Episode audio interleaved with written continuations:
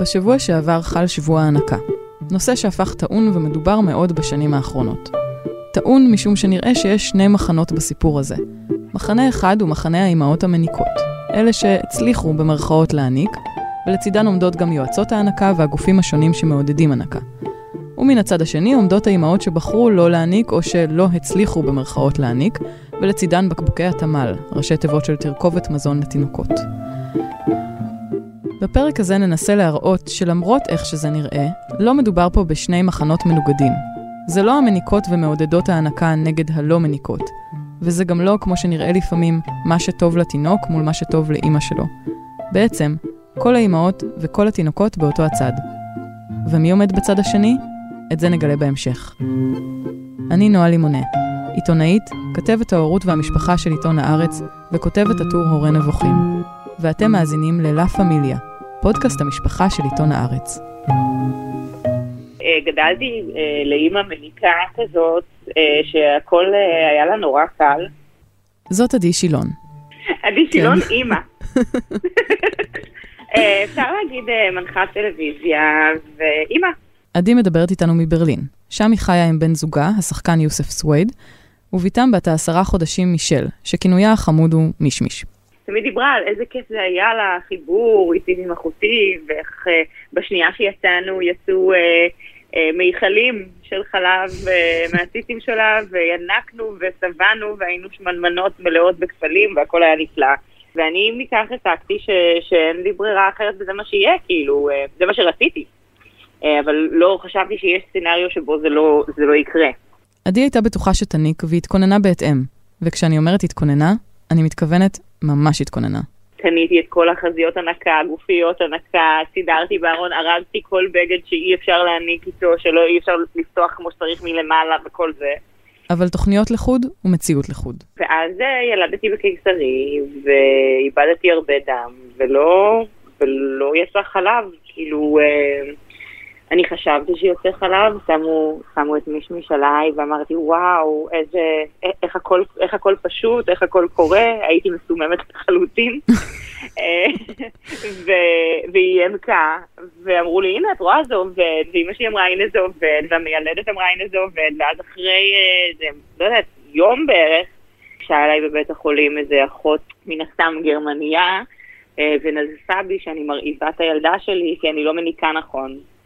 ואז בעצם נתנו לה בקבוק, כי היא בעצם לא אכלה מהרגע שהיא נולדה, כי, כי חשבתי שאני מניקה ולא הענקתי. רגע, מה זאת אומרת לא מניקה נכון? באו לפחות חמש נשים שונות להסביר לי איך מניקים. כל אחת הסבירה משהו אחר לחלוטין, על הצנוחה, על מה אני אמורה לעשות, לעשות את, ה, את החזה, מה, איך אני אמורה להחזיק אותה, כל מיני דברים כאלה. כל אחת אמרה, זאת הדרך היחידה, רק ככה זה עובד, וכל אחת נתנה דרך אחרת לחלוטין. עד שהגיעה מישהי וממש נזפה בי, אמרה לי, הילדה שלך, כאילו היא ממש בכתה נורא, ואמרה, הילדה שלך לא אכלה כלום מהרגע שהיא נולדה, וזה בגללך. נחמד.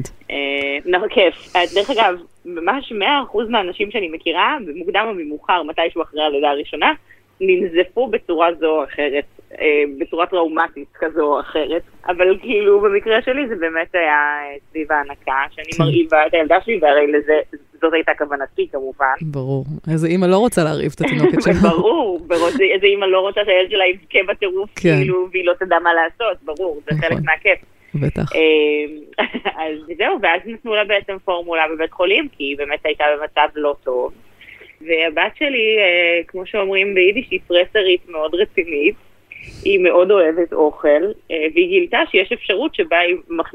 היא מכניסה משהו לפה ובאמת אוכלת, ואני לא הצלחתי להדביק את הקצב, וחודש וחצי של פשוט אה, מלחמות, בעיקר שלי עם עצמי, אה, ותסכולים אינסופיים שלה מולי, שהיא באה בשמחה רבה כל פעם מחדש, היא באה לינוק, ופשוט אחרי שלושים שניות לכל היותר, בכי ואכזבה, כי לא יוצא, לא יוצא מה שבכמות שהיא מתכוונת, בסמיכות שהיא מתכוונת, אני לא יודעת, היא לא, היא לא דיברה, אז אני לא יודעתי מה, מה הבעיה. ניסיתי באמת כל, כל דרך אפשרית, משאבות שגרמו לי להרגיש נשית במיוחד, בשיאי ממש.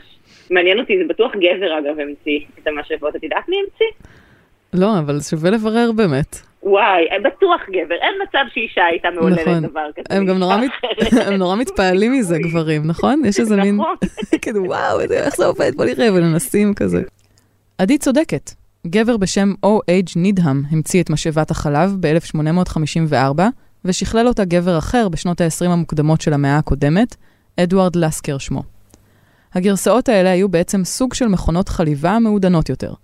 הם התבססו על התפתחויות בטכנולוגיית שואבי האבק והחשמל, כדי למשוך חלב החוצה מהשד האנושי, בדומה מאוד לאופן שבו עשו זאת מכונות החליבה של פרות המשק. אבל נחזור לסיפור של עדי. היא ניסתה לשאוב, אבל שאיבה של שעתיים יצרה לדבריה בערך כף חלב. זה היה מייאש ומתיש.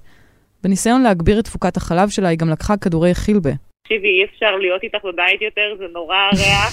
את יודעת מה זה הכדורים האלה? לא, אבל אני יכולה לדמיין.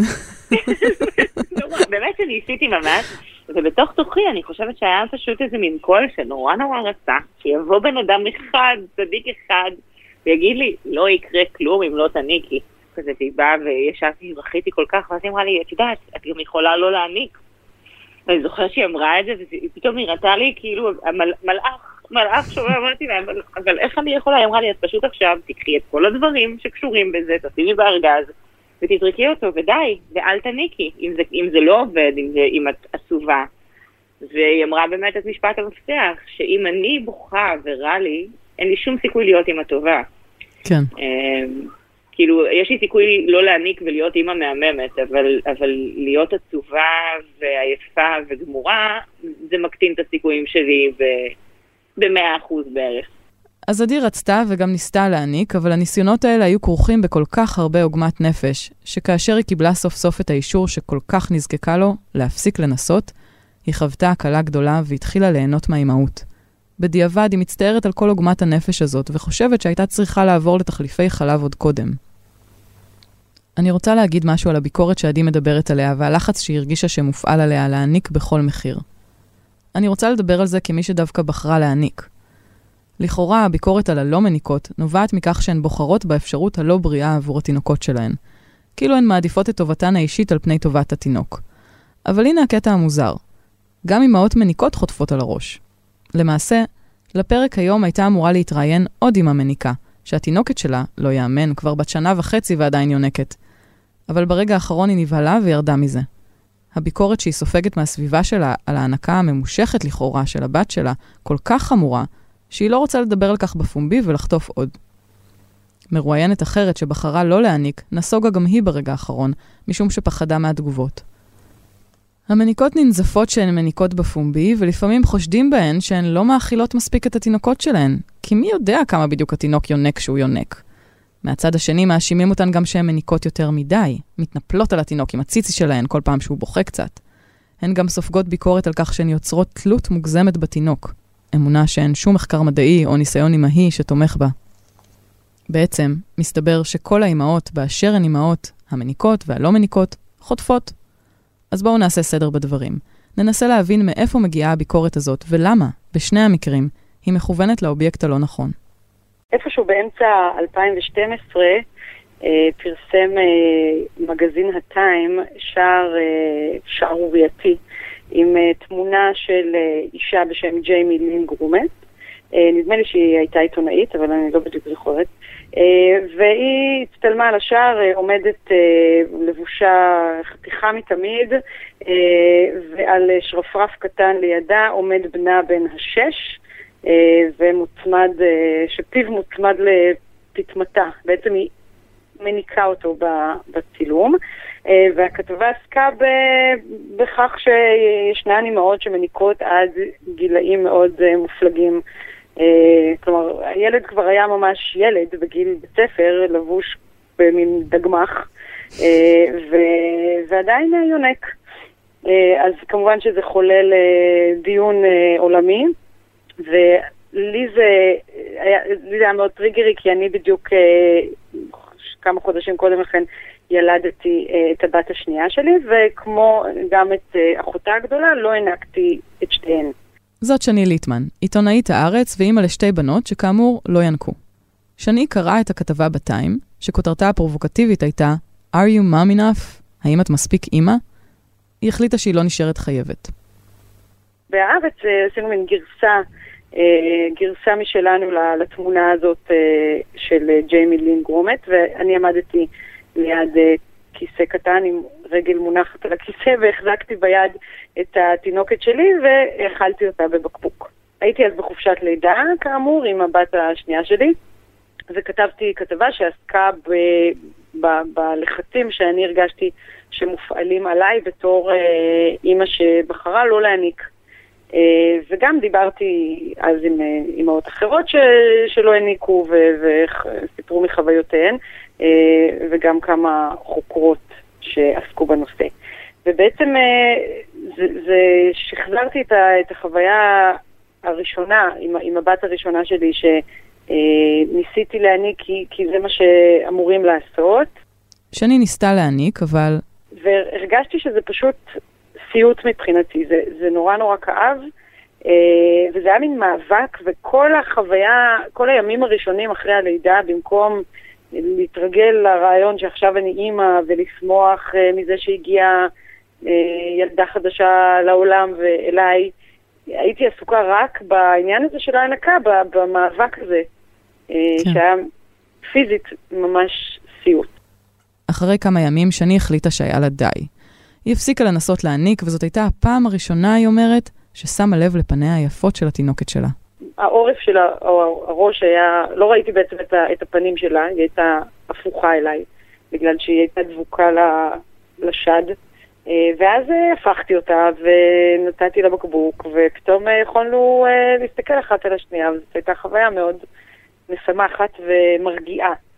בנוסף, שני אומרת שהיא שמחה מאוד לאפשר גם לאבא של התינוקת, ובהמשך גם לסבים וסבתות, לקחת חלק בהאכלתה. שני הייתה מרוצה, אבל אנשים אחרים הרגישו אחרת לגבי ההחלטה שלה. כשיצאתי מבית החולים, אז...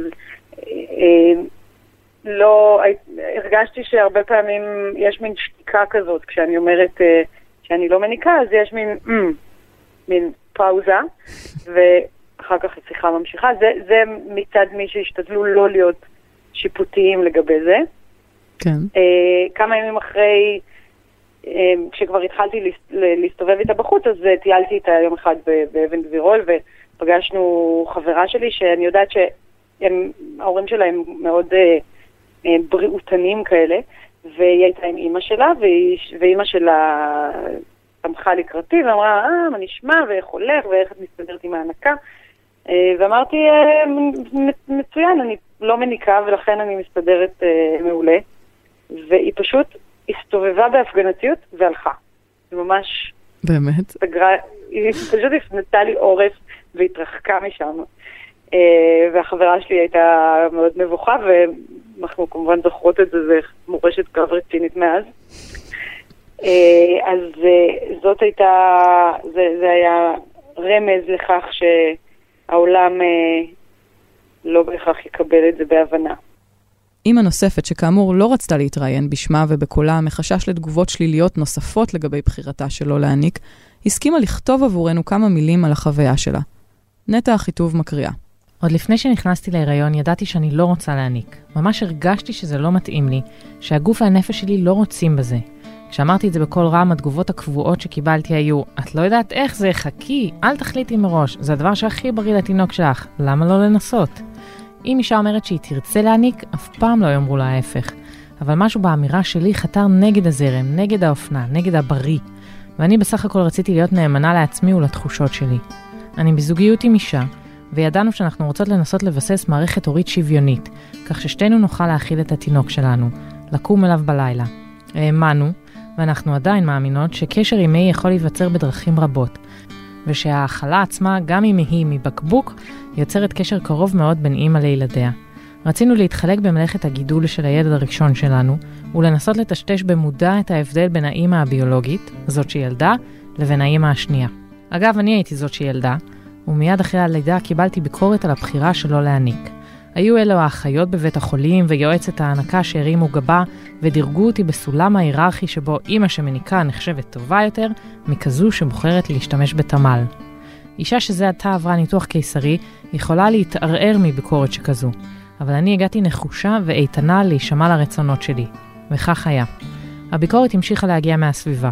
כשהייתי מאכילת בני הקטן מבקבוק במקומות ציבוריים, נשים שאני לא מכירה היו שאלות, את לא מניקה? מה? לא הצלחת? והוסיפו מבט עצוב וחומל. בחרתי שלא להניק, עניתי, והמבט שלהן היה מיד משתנה. הרגשתי כאילו מושגים מהעולם הקפיטליסטי חדרו אל תוך האימהות, מושגים כמו הצלחה וכישלון, אבל זה לא עניין של הצלחה או כישלון, אלא עניין של בחירה ושל חופש.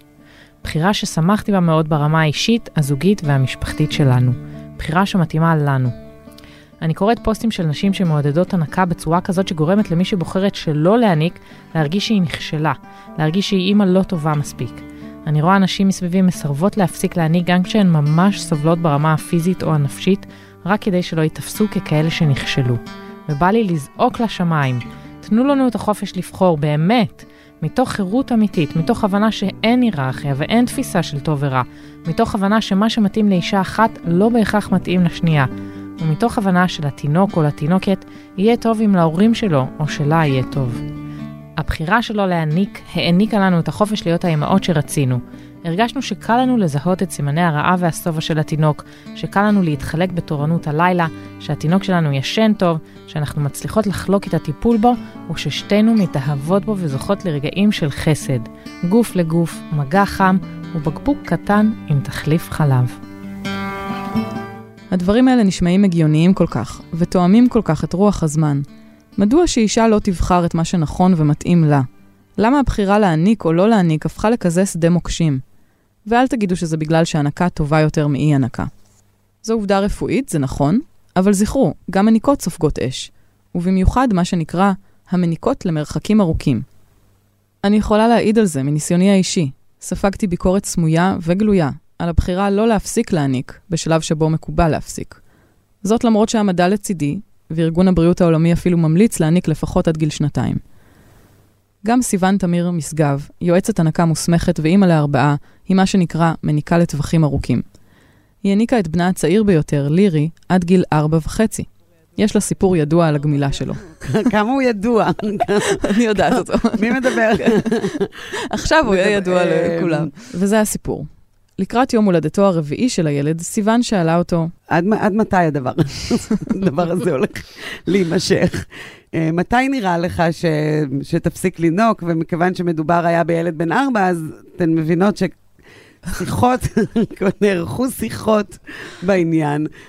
אבל אז, ככל שתאריך יום ההולדת הלך והתקרב, סיוון שמה לב שהילד הולך וקמל, הולך ונעשה עצוב, ואף אומר שהוא לא רוצה לחגוג יום הולדת.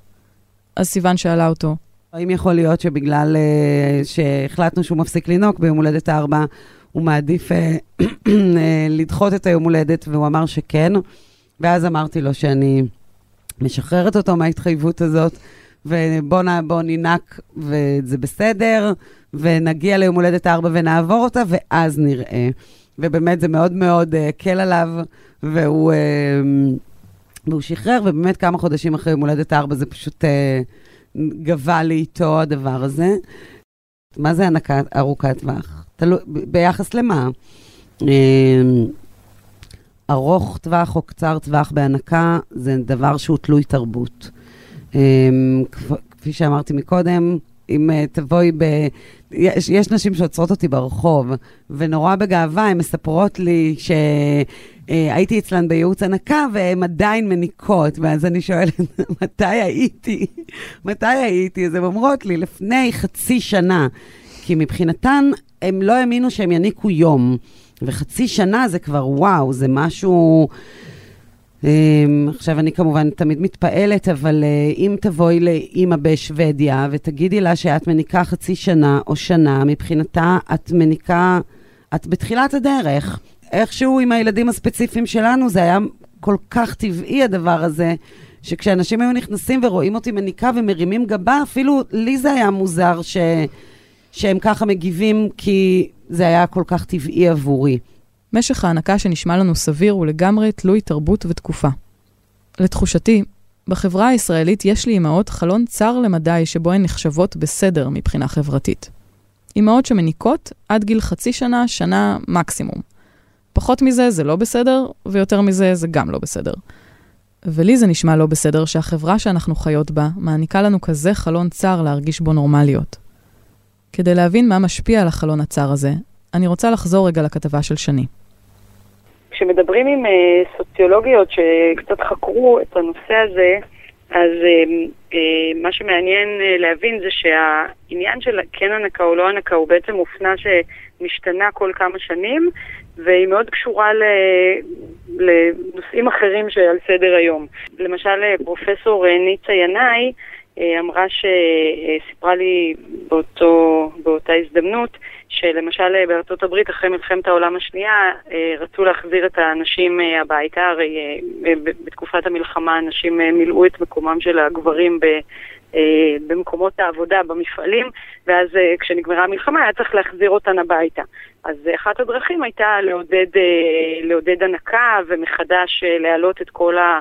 מיסטיפיקציה הזאת של האם הטובה והמסורה, כי בעצם הן היו צריכות לחזור לתפקידים המסורתיים הנשיים, ואז פתאום הנקה נחשבה להרבה יותר בריאה וחשובה לקשר עם בין האם לילד וכולי.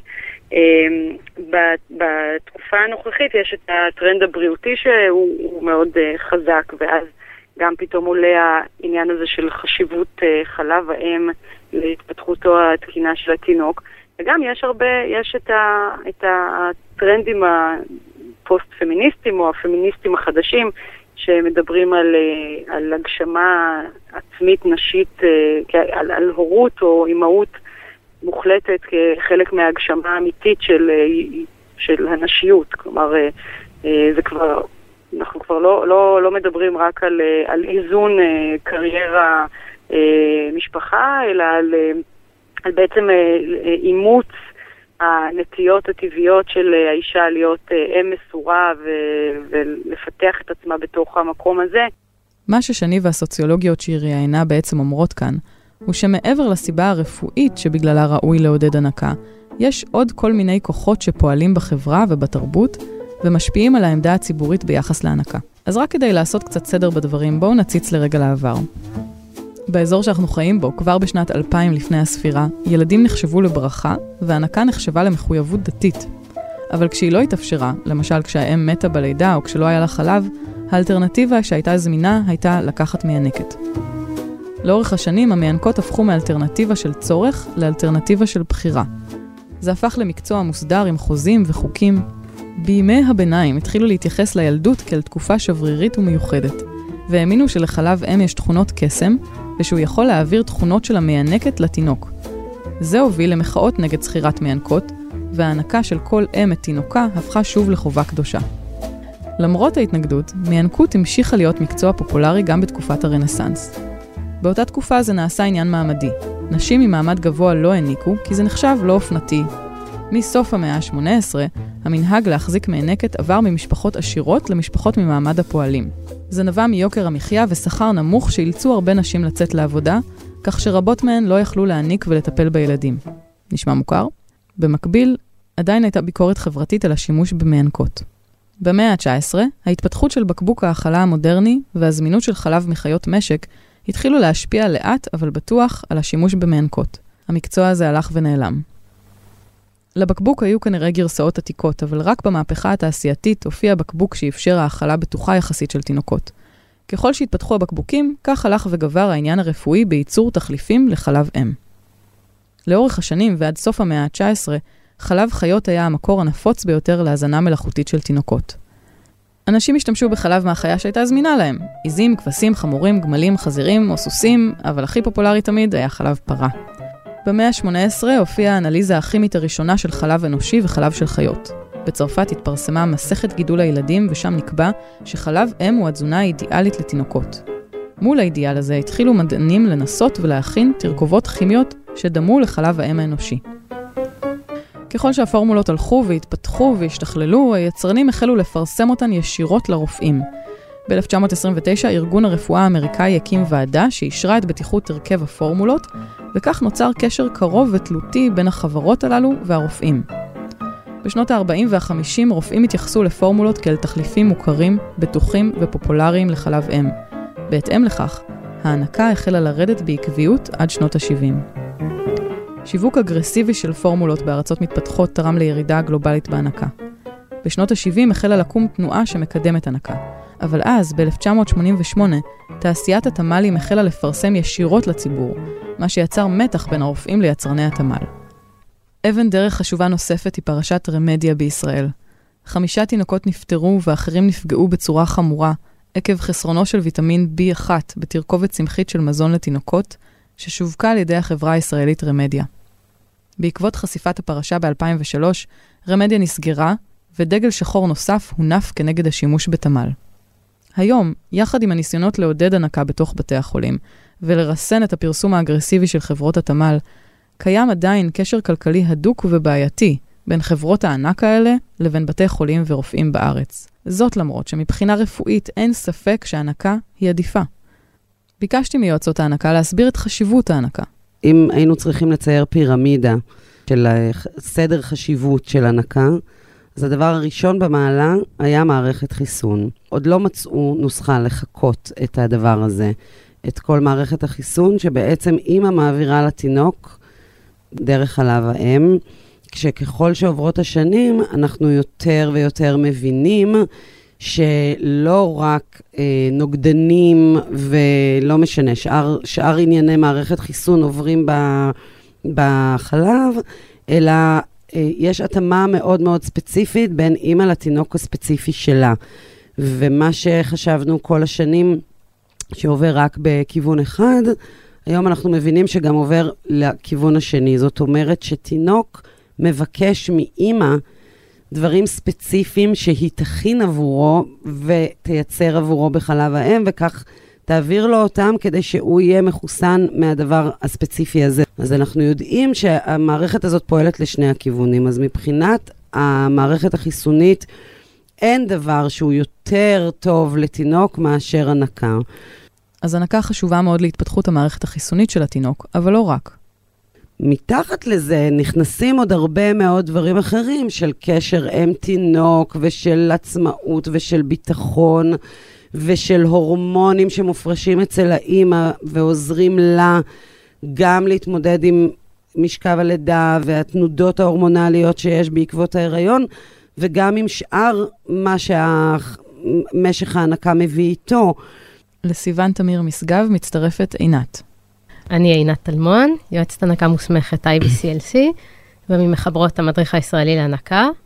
אני אימא לשתיים, שכבר לא יונקות, ואני כוח מתגעגעת, אז אני בסניפה פשוט תינוקות יונקים. אחד ההיבטים הכי חמים היום בחקר חלב אם, שהוא המיקרוביום, מיקרוביוטה, אוכלוסיית החיידקים בגוף. חלב אם נמצא כתומך, אוכלוסיית החיידקים של המעי, מעי התינוק, הוא מכיל אוליגוסקרידים, סוכרים שמיועדים לא בשביל התינוק, אלא להזנת ולסגסוג החיידקים הטובים במעי שלו, שמגנים עליו מפני מחלות, מצפים את מערכת העיכול נגד פתוגנים פולשניים. המחקרים בתחום הזה הם רק בחיתוליהם, אבל זה מסתמן כמדע בדיוני מוחלט. אני גם אוסיף שלידה נרתיקית וגינלית, עד כמה שאפשר, אם אין צורך רפואי אחר, גם תורמת לאוכלוסיית החיידקים של, של התינוק. המעבר בתעלת הלידה מצפה את האור שלו בחיידקים שלהם, וגם המעבר סמוך לפי הטבעת שלהם, דואג גם לציפוי חיידקים הולם. אז בעצם אפשר לדבר על שילוש קדוש של אופן הלידה, אור אל אור לחיידקי האור, וחלב אם, כבעצם התחלה הכי נכונה מבחינת המיקרוביום של תינוקות. מבחינה מדעית אנחנו יודעים היום שלהנקה יש חשיבות גדולה, קודם כל לתינוק, אבל גם לאם. כפי שאומרת האחות ויועצת ההנקה בבית חולים לניאדו, אחיעד סניר, שהיא גם אימא לשישה.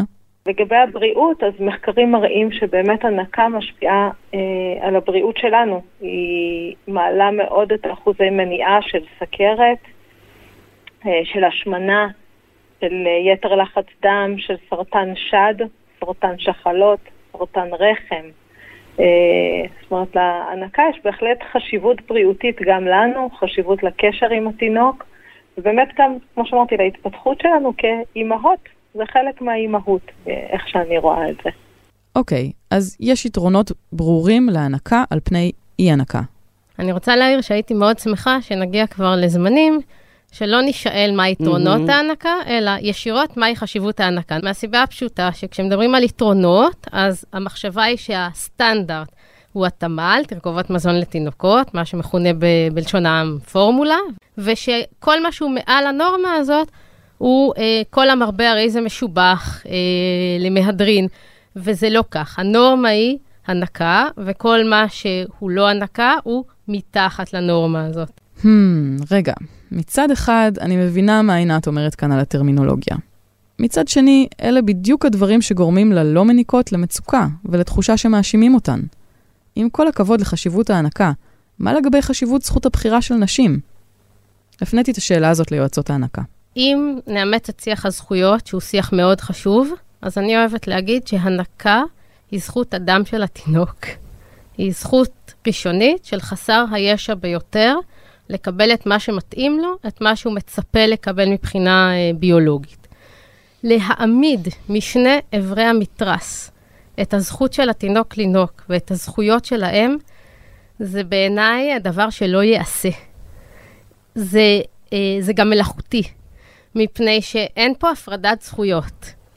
זו גם זכות שלהם להניק, וזכותה וזכות התינוק לקבל את כל התנאים מהמשפחה, מהרופא, מהאחות, מהמרחב הציבורי, ממקום העבודה ומהחקיקה, מהחברה כולה, היא צריכה להתגייס כדי שהזכות הזאת של שניהם תישמר.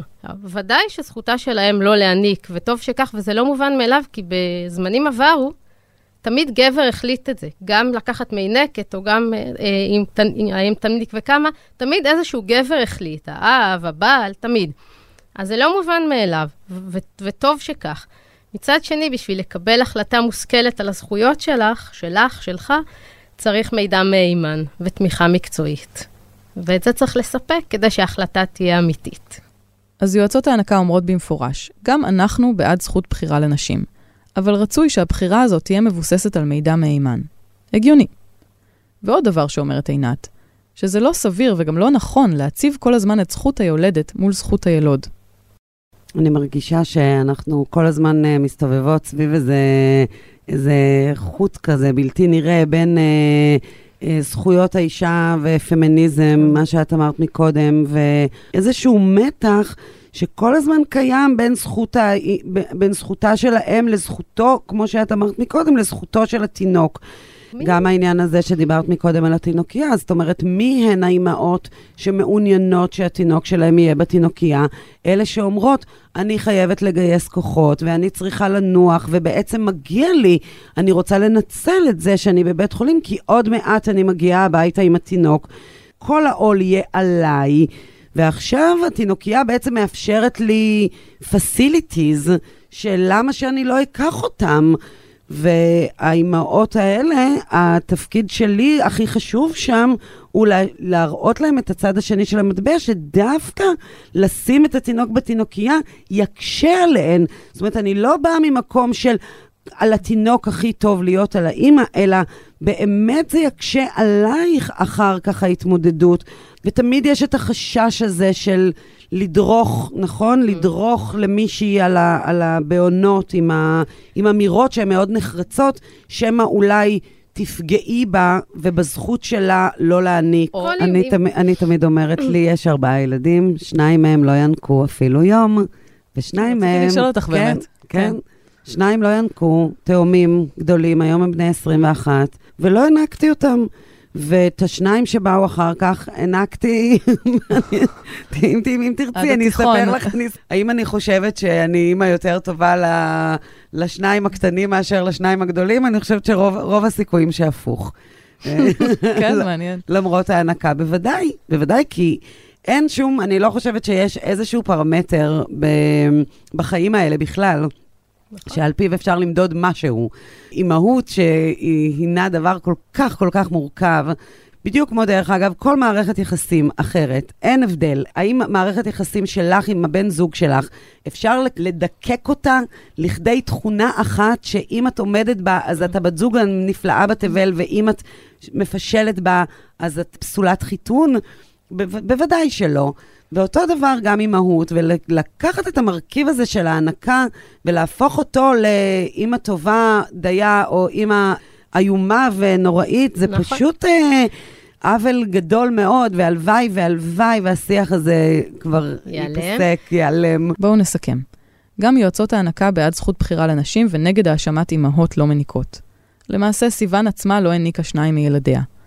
אבל הן גם מכירות בזה שהמתח קיים, ושהוא קיים במיוחד בישראל. שדווקא בישראל, נראה לעתים קרובות שהאם והילוד נמצאים בשני צידי המתרס. אבל למה? יש כמה דברים שאפשר לשים עליהם את האצבע. בשביל שאימהות יניקו למשך זמן, הן צריכות בתור התחלה להיות עם התינוק שלהן. ומה שקורה, מה שקורה בארץ, זה ממש אבסורד מהבחינה הזאת. שחופשת הלידה, אני חושבת כמה היא? שתים עשרה? חמש עשרה שבועות, זה יותר ממה שהיה לנו, נכון? אנחנו, היי, זכינו בעוד שלושה שבועות מן ההפקר, אבל חמש עשרה שבועות זה באמת, זה לג לרש, אם מדברים גם על התחלה של אם ותינוק בעולם הזה, אבל בטח ובטח, אם מדברים על ענקה, שמתחילה לתפוס צורה או להתבסס רק אחרי מספר שבועות, אז חמש עשרה שבועות זה בערך הזמן שבו אימא יכולה ככה להביט בתינוק שלה ובעצמה ולהגיד, יש, הנה הבנתי, סוף סוף הבנתי איך, איך עושים את זה ואיך אני בתוך הדבר הזה ואיך אני מבחינה משפחתית ואיך אני מבחינה אישית, וזה בדיוק השלב שבו בעצם מבחינת המדינה היא צריכה להשאיר את התינוק שלה אצל מישהו אחר ולחזור לשמונה או שבע שעות עבודה ביום שאין אה, ספק שהן אה, מחרבות קשר עם תינוק וגם את הענקה, עלולות לחרב, בוא נגיד ככה.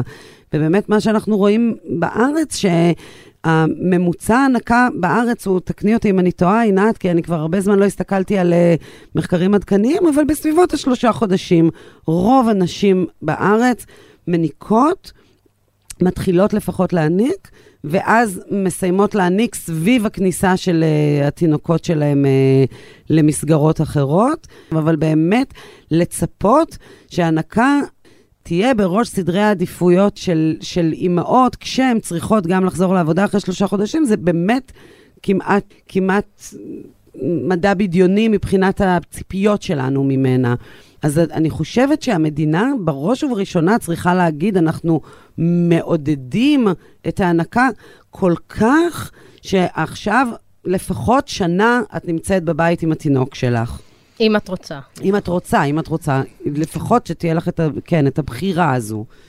ועל כך עינת מוסיפה. בטח הזכרת, כשדיברת על השלושה חודשים, את הסקר המוכר והידוע משנת אלפיים ושתים עשרה, שלפיו תשעים אחוז מהנשים, פחות או יותר תשעים אחוז אומרות שהן בכוונתן להניק, mm-hmm.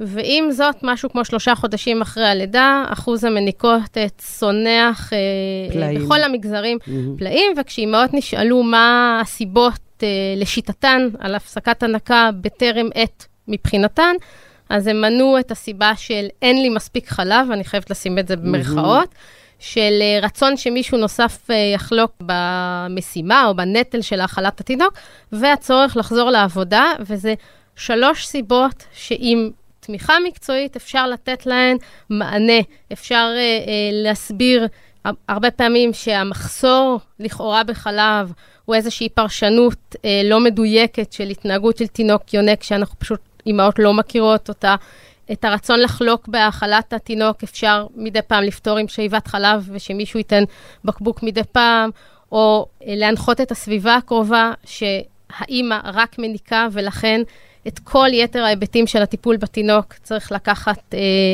מישהו אחר צריך לקחת עליו, להכין לאוכל מזין, ואת החזרה לעבודה, אה, אפשר להתכונן לחזרה לעבודה עם אה, אה, שאיבות, עם הכנה לשאיבה, וכמובן אה, מקום עבודה שיתמוך ב... שאיבה שזה לא תמיד ככה. עכשיו, עוד משהו מקומם הוא שמשרד הבריאות הציב אחוזי יעדי הנקה של תשעים ושבעה אחוז. ו- ולמה זה מקומם? לכאורה היינו צריכות לסמוך מ- מאחוזים כאלה.